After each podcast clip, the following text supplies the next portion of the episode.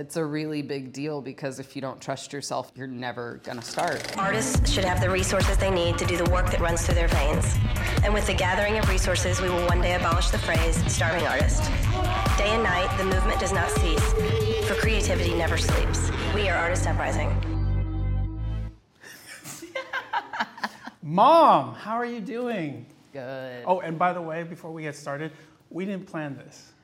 This right here, this. Oh, this is total synergy. Welcome to the Artist Uprising podcast. I'm your host, Cabas, here with our special guest, multidisciplinary artist, Mom. First off, thank you for doing this with us.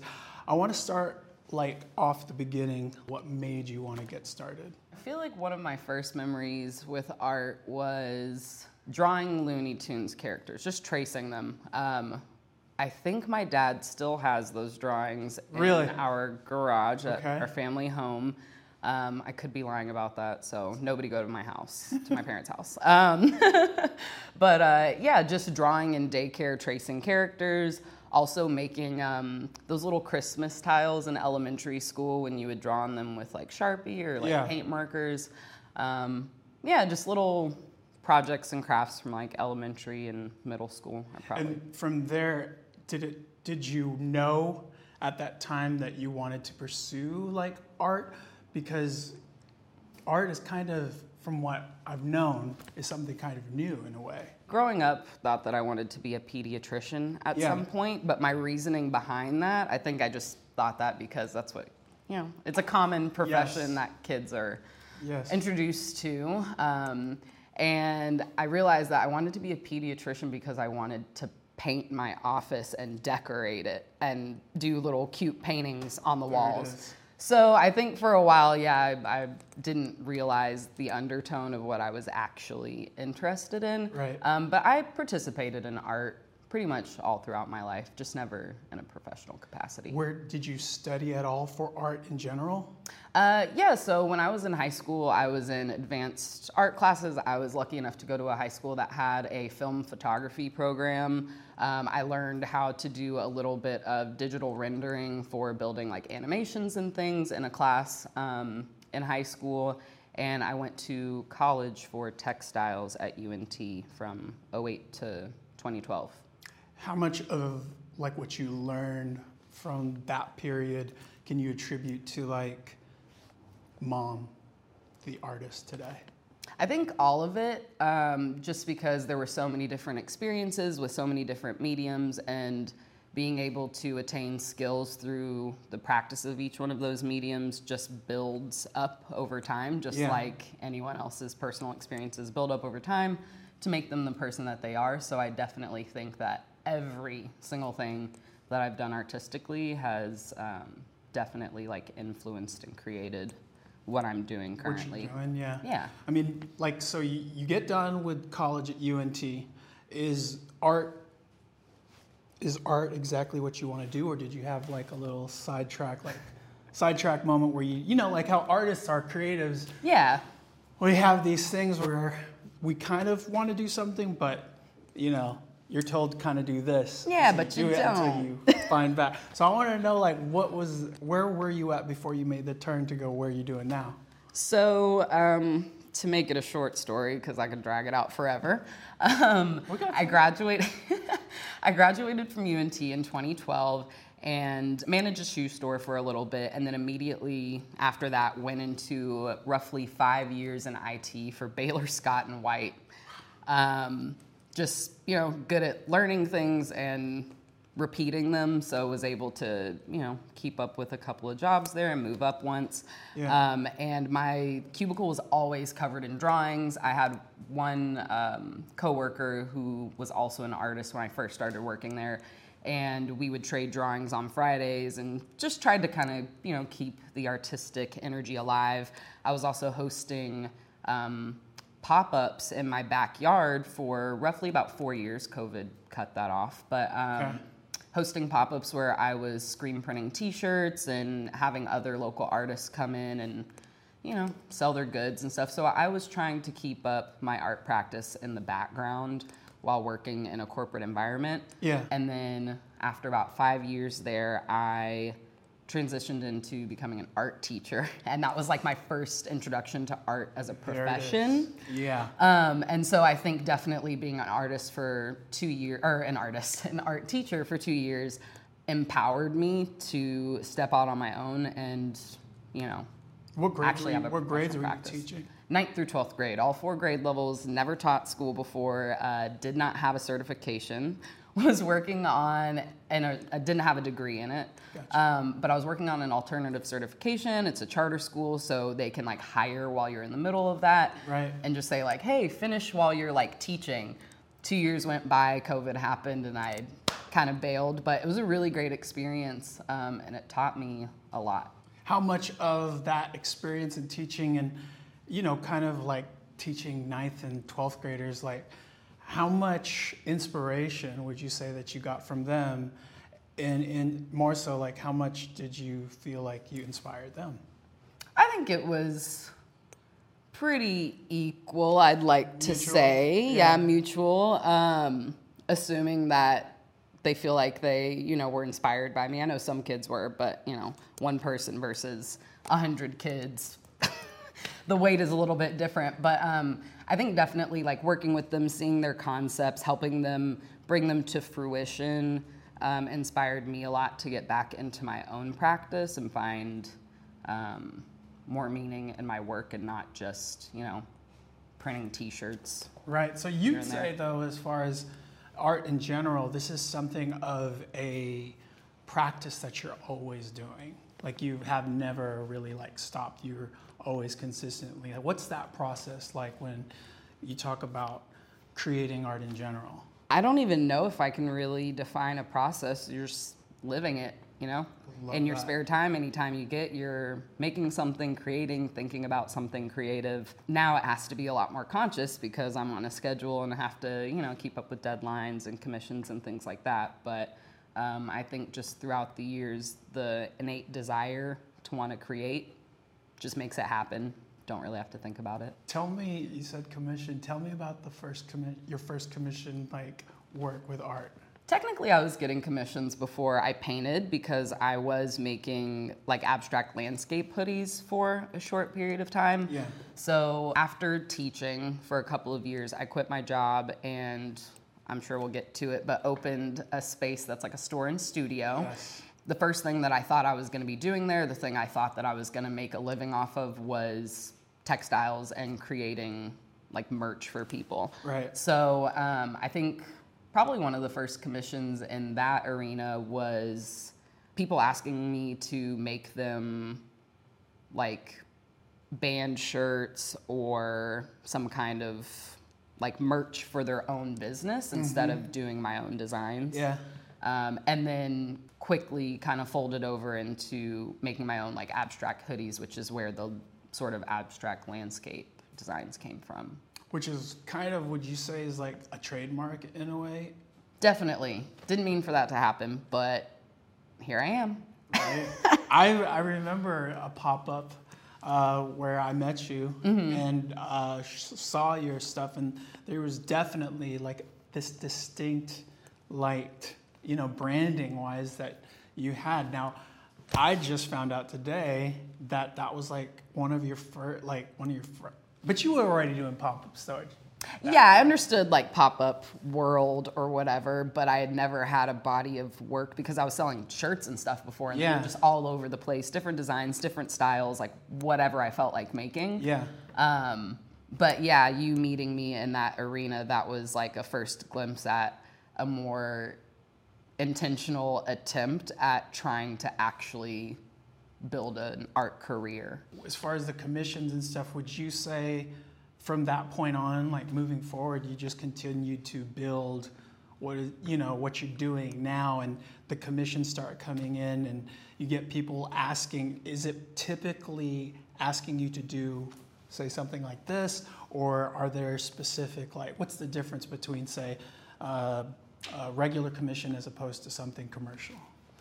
So with a regular commission, most times people just want me, right? Like they want me to do whatever I want. I usually ask for people to send a couple of colors that they enjoy, or if they're trying to maybe match it to their home, send me like photos of the area that it's going to be in so I can pull reference from there. Yeah. Um, but a lot of times those people just will tell me landscapes that they're interested in, travels that they've been on, or they'll just let me go willy nilly and do whatever I want. Right. And like most of the time with those, I don't actually sketch before. Somebody just asks me to do it, and I'm like, yep, I'll send it to you when I'm done.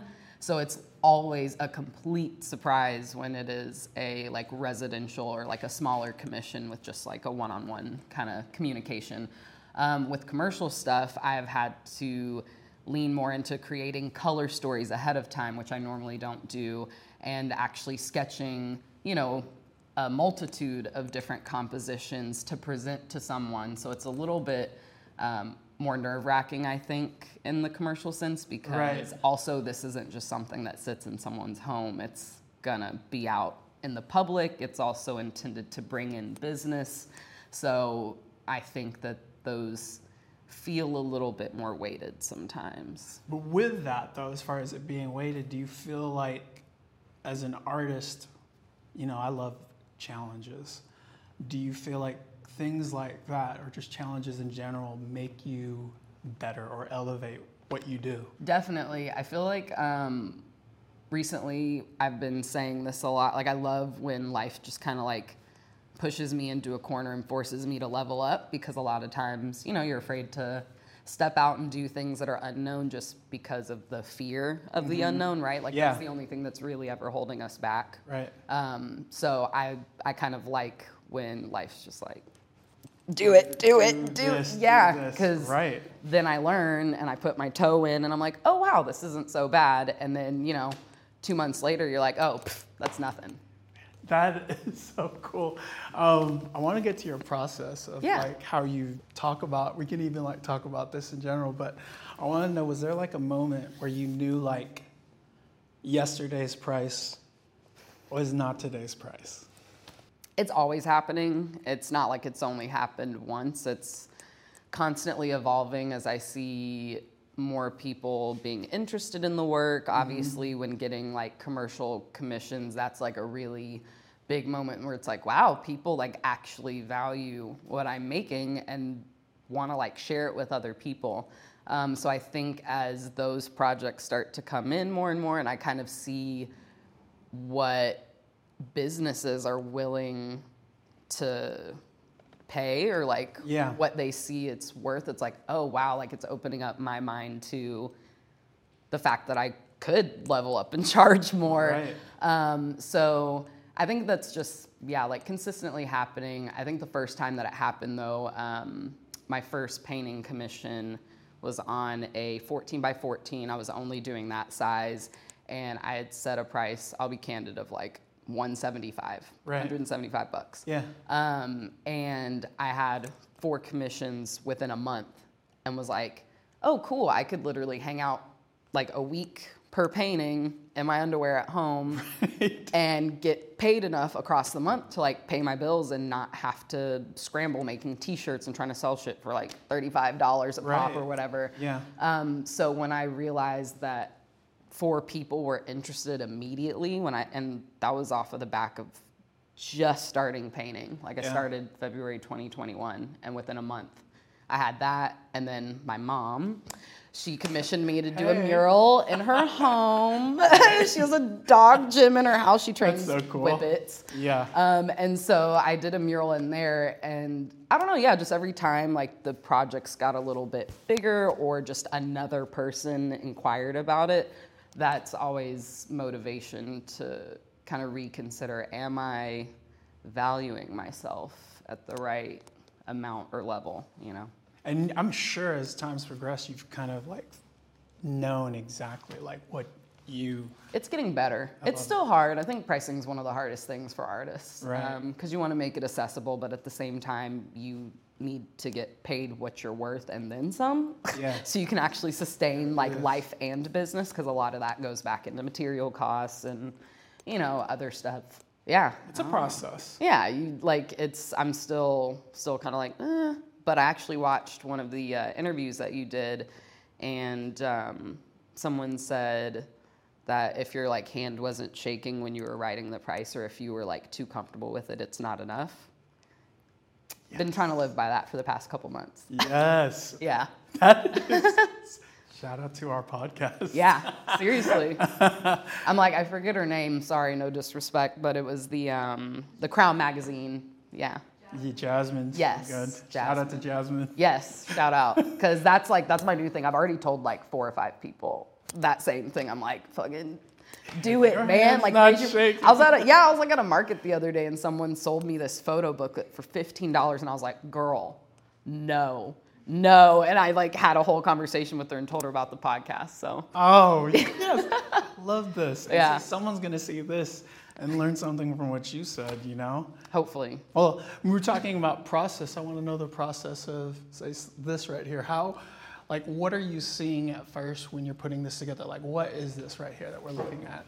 So normally I start with a blank wood canvas mm-hmm. and I paint it pink. I love painting on top of light pink. I feel like it adds just a little bit of like depth or richness to the other colors, but also having a color already on the canvas helps you to make decisions quicker because you're not impacting this perfect, raw, precious, you know, thing. Yeah. Um, so normally I'll just paint it pink and then depending on maybe what the assignment is or how I'm feeling, I will start with a framing element. So at the beginning, I really started mostly with just these huge circles in the center. Um, but now I've started moving into arcs and like pushing them into corners, not including them sometimes. Um, and then I will draw something within that framework. Once I do that, it's pretty much just painting and um, not a lot of planning from then on. I usually choose one color that I'm interested in so that I don't overwhelm myself. I don't make um, like a color story unless it's a you know a commercial commission that I need to present to someone before it's approved. But on my own, yeah, I just choose um, an initial color. So here it was just the yellow. I was like, all right, dope. I love yellow. And then I just chose a second color. So usually in my color process, because a lot of the pieces have uh, roughly like 10 to 15 colors, maybe even sometimes more than that. Um, you just focus on the characteristics or the traits of the color instead of trying to understand color theory or figure out what matches what and how it's going to go. I just let it go. So if we're going to use like a super saturated yellow first, um, maybe the inside of the circle should be something that contrasts, so something that's not saturated, right? Desaturated and something that's a cool tone instead of a warm tone. So you're balancing temperature, Right. value, tone, saturation um, within each choice that you make in each color that you lay down. And at the end, there's this sense of balance while also maintaining interest and movement, but also a bit of surprisingly like rest for your eye. You'd assume with everything going on, you'd feel more like chaotic, but I Yeah. think because of the balance in all of those contrasting elements, the fact that it's so intentional helps it kind of almost sit still in a way. And this is like, this is something as far as like theory. This is your theory. This is like how you came about. Yes. Uh huh. Well, I mean, yeah, like I, I always avoided color when I was working in college on my projects. Um, I think I just didn't want to learn color theory and thought Yeah. it was too confusing and overwhelming. And I don't know, it just sucks when you're taught to do something one way and then you just assume that's the only way forever and you get kind of stuck or like beat down if you feel like you can't do it that way. So Right. I yeah, just decided to start using color and really cared about like the elements and principles of art because of teaching. So I was teaching ninth graders about contrast, balance, um, value, you know, things like that, composition. And so I think because that was so fresh on my brain from teaching, I um, It's a subconscious thing. y- yeah, like it's subconscious, but also it's intentional Yeah. like the choices are subconscious, but the method is intentional, if that makes sense. Cool. No, it does. It does. I'm, I'm, I'm Like sometimes now. stuff's scrambled in here like that, but it makes sense to me. You've been able to, because it was around the pandemic when everything started going for you, like with your stuff. And Yeah. a lot of people during that time were uh, stuck at home or, you know, trying to figure out a way. And you actually grew your business online through social media. Yeah. How much of, like, how did you uh, one kind of make that happen, and how much have you seen like your business grow because of the work that you do on social media? Um, I think a lot of it has to do with like consistency and a bit of repetition, especially on the online platform. I know for a while uh, before I started getting into this professionally, I used to actually kind of look down at creators online who were just literally doing the same thing over and over and over. Like I would find an account, I'd be like, "Wow, this is super cool," and like a year later, I'd be like, "Wow, I'm fucking tired of this." Like you know, I'd, I'd right. be so over it. Um, and I would usually unfollow, and I was just like, "Ugh, like why does everybody just do the same thing all the time?" And then as I started getting into painting, um, it was February 2021, and the storm had just happened. Yeah. So prior to this um, I was just making shirts because, like I said, I thought that's how I was gonna make a living. Yeah. Uh, Looking back at that person, like, girl, what? um, but yeah, so I just didn't feel like trying to peddle stuff to people online while that storm was happening and everyone was like suffering. So I just decided to stay to myself and I painted something, showed it online. People loved it. I was like, hmm. And they hadn't, like, nobody had really liked anything on my account that much. And so I was like, that's interesting. So I tried it again, and people were like, whoa. And so I was like, okay, if I just keep con- like consistently not repeating this formula, but if I kind of stay in a lane and I actually brand myself and I find something to focus on that helps me stand out from other people, yeah. that will be what helps me win. So I, silly enough, I attended some like goofy workshop on online from some random person talking about how to present yourself online. And one of the things that I actually ended up getting from it, which I think is in part due to the success, was tips about how to approach your social media, how to pe- like keep people's attention on you. Um, simple stuff like if you're going to start um, showing people what you're working on in your stories, make that like a chronological thing and like actually wrap it up and show people the process. Don't just like present it to people and then leave them hanging or they're not gonna come back to you, right? Um, putting closed captions on your videos while you're talking because some people, lots of people are at work, right, looking at these videos and they can't put the audio up but they still want to watch. So if you have closed captions on, obviously that's also yeah. um, more accessible for more people. But little things like that, um, keeping those in mind to be like professional. Uh, while still maintaining a sense of self and still doing what I want, but noticing what works. So I think the one thing that really worked for me is like satisfying videos of just peeling. So I started doing peel reveals online. Okay. And that helped me go viral a couple times, get a lot of attention, and people start commenting, oh, I love the colors, I love the way that you think. And so you start to realize what people are attracted to in your work. And as long as you kind of hold on to some of those things or those qualities about your work, you can like shift gears and do something different and not have to become super repetitious like the people that I was maybe snubbing my nose at before. Right. Like they had something, yeah, but also it got monotonous. So just trying to figure out how to like. So you took what you didn't like in like the social media, like the posting and all that yeah. stuff, and basically kind of made your own lane and like how you do it. Yeah, and like just put a limit on it, you know, because a lot of people I think like.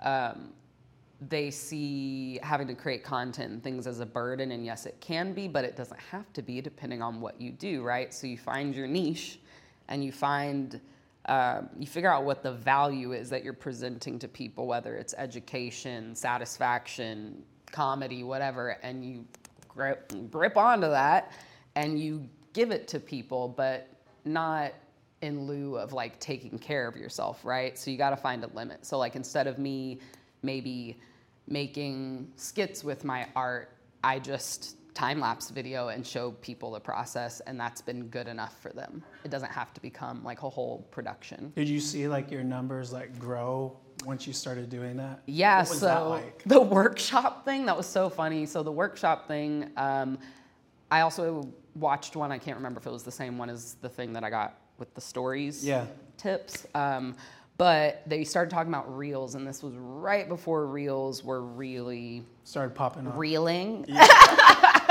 Reels, reeling. really, really.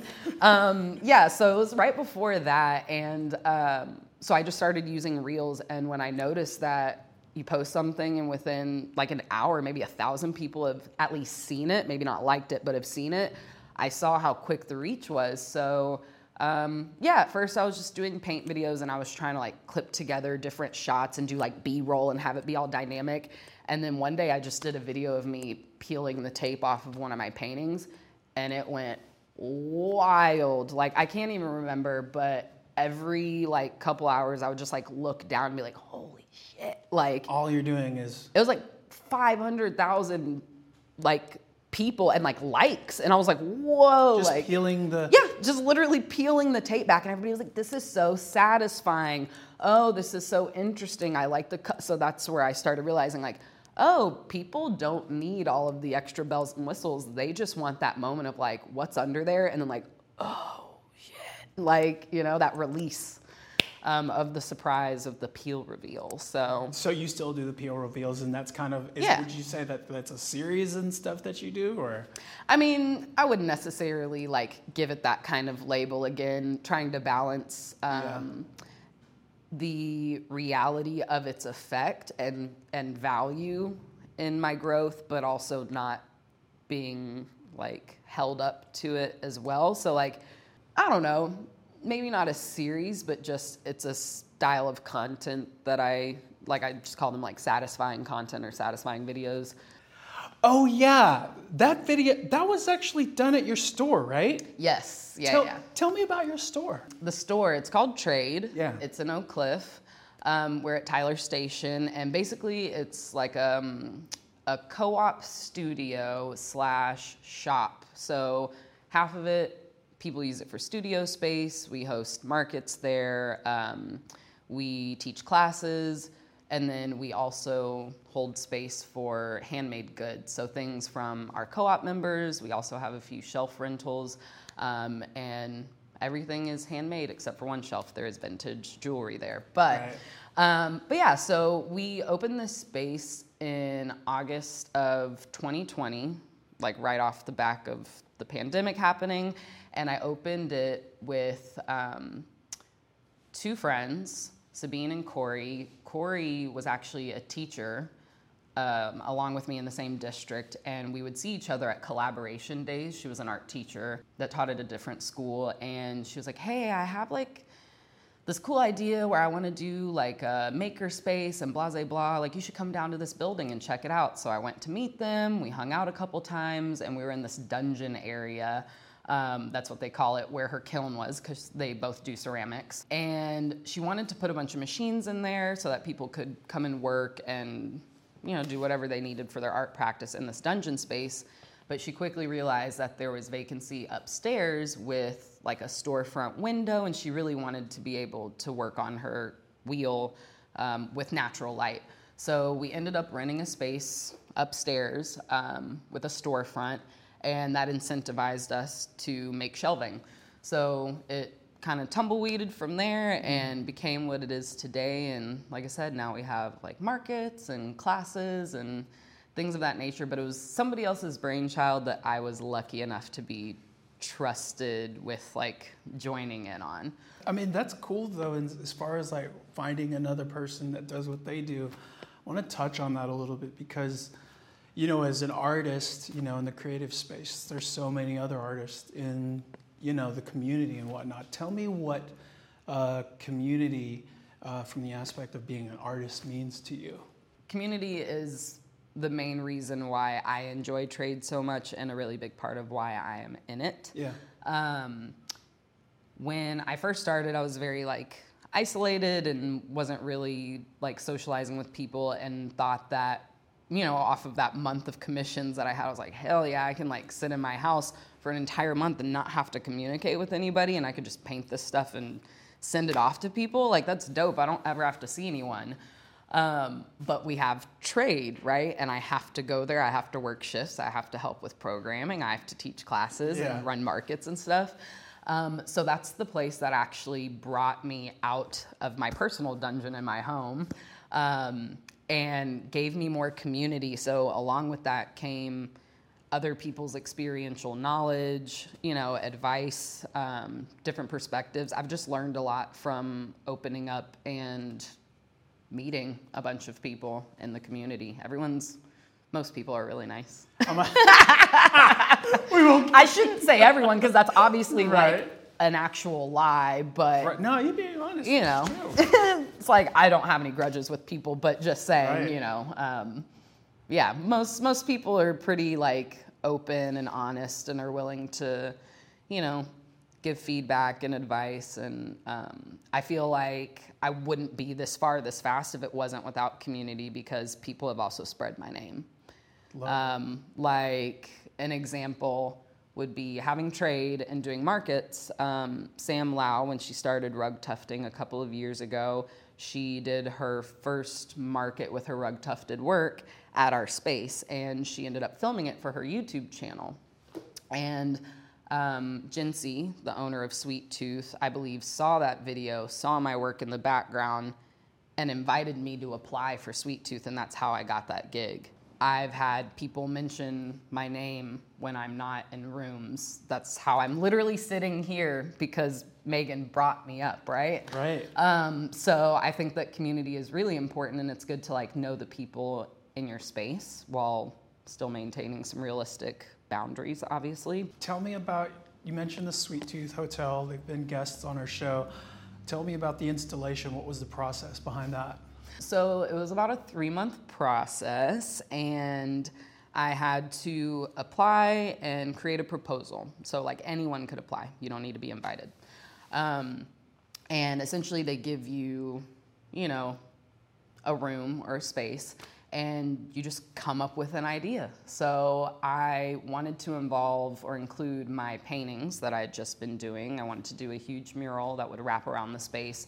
And then I was like, okay, what else would go with this? Landscapes. Obviously, I should probably build an external landscape in this room. Um, so I started exploring new mediums, like I used um, EVA or Isolon foam to create oversized flowers that I sculpted with heat and hot glue. Um, I installed turf for the first time.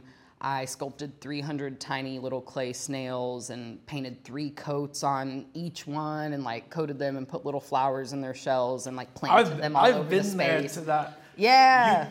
Do you literally just learned all that and then and then just did it. what? What? Yeah, yeah. Yeah, So- that is so. Boom. I mean, that place is amazing. An example of life pushing you into a corner and forcing you to level up. I had never made something like that in my entire life. Had never filled a space like that, um, that large, or in an installation or like a three-dimensional type of way. So that was a really big challenge. But I trust myself. I trust my ability to use the skills that I've attained over the years. Also, my ability of like, you know, using analysis, logic, reason, things that maybe don't always fit into the creative sector for some people. Everyone thinks it's going to be this like hippy dippy experience, and that's Yeah. not the case. I'm very like, um, but yeah, just I, I wanted to. I sketched out something that I wanted to do, and then was just like, I'm just going to figure out how to do it. So watching YouTube videos, asking advice from people, looking things up online, like that's what I do first always is just look it up, use Google. Google's your best friend. I mean, when you accomplish things like that you are accomplishing and doing, how much of self belief is important for an artist when it comes to growth? Extremely expoundingly, like it's it's a really big deal because if you don't trust yourself to take on, you know, the new challenges or to get something done, uh, like you're never gonna start, right? So how are you even creating anything at all? Right. Like you've got to have that trust and believe in yourself. Yeah, to be able to move forward. Otherwise, you're going to be really stagnant. And if you don't believe, then like who the hell else will? Right? Like that shit is supposed to radiate off of you. Yeah. It should radiate off of you when you leave a space. Someone should be like, damn, you know, that person. Yeah. Yeah. What does the rest of uh, 2022 look like for you? Ooh, um, so I actually just launched, relaunched a painting class that I do at Trade. Um, I was a little apprehensive about doing it because last year I just didn't really have a grip. On, I'd only been painting for six months. It's mm-hmm. been a year and a half now. Wow. So this is a way better experience. So um, got just like everything coming up at Trade. If you follow us on Instagram, we've got monthly markets, classes, things of that nature. Um, I'm actually attending an opening next week for a new Sweetgreen that's opening in Lakewood. I have four paintings um, in their seating area, and yeah. so I'll be attending that opening and hanging out, giving people links for free salads. Get a lot of people that watch the podcast, and they're always wanting to learn. A lot of them are aspiring artists. Mm-hmm. Um, if you could give a piece of advice to our viewers and listeners, uh, what would you like to share? Mm.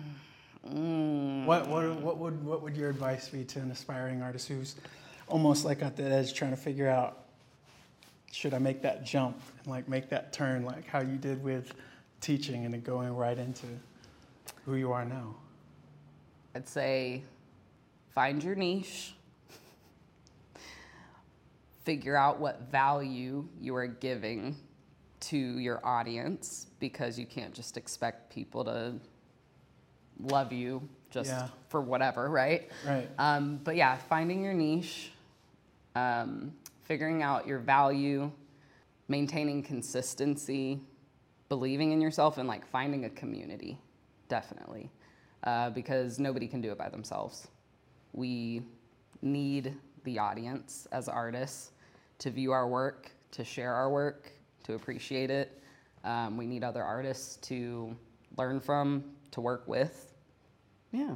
You'll love that. Just all of the little like things I think that we've talked about, all the little like morals. And what's what's the best way for our viewers and listeners to find you? Um, Instagram, I am on pretty much daily. You can figure out what I'm doing like day to day on my stories.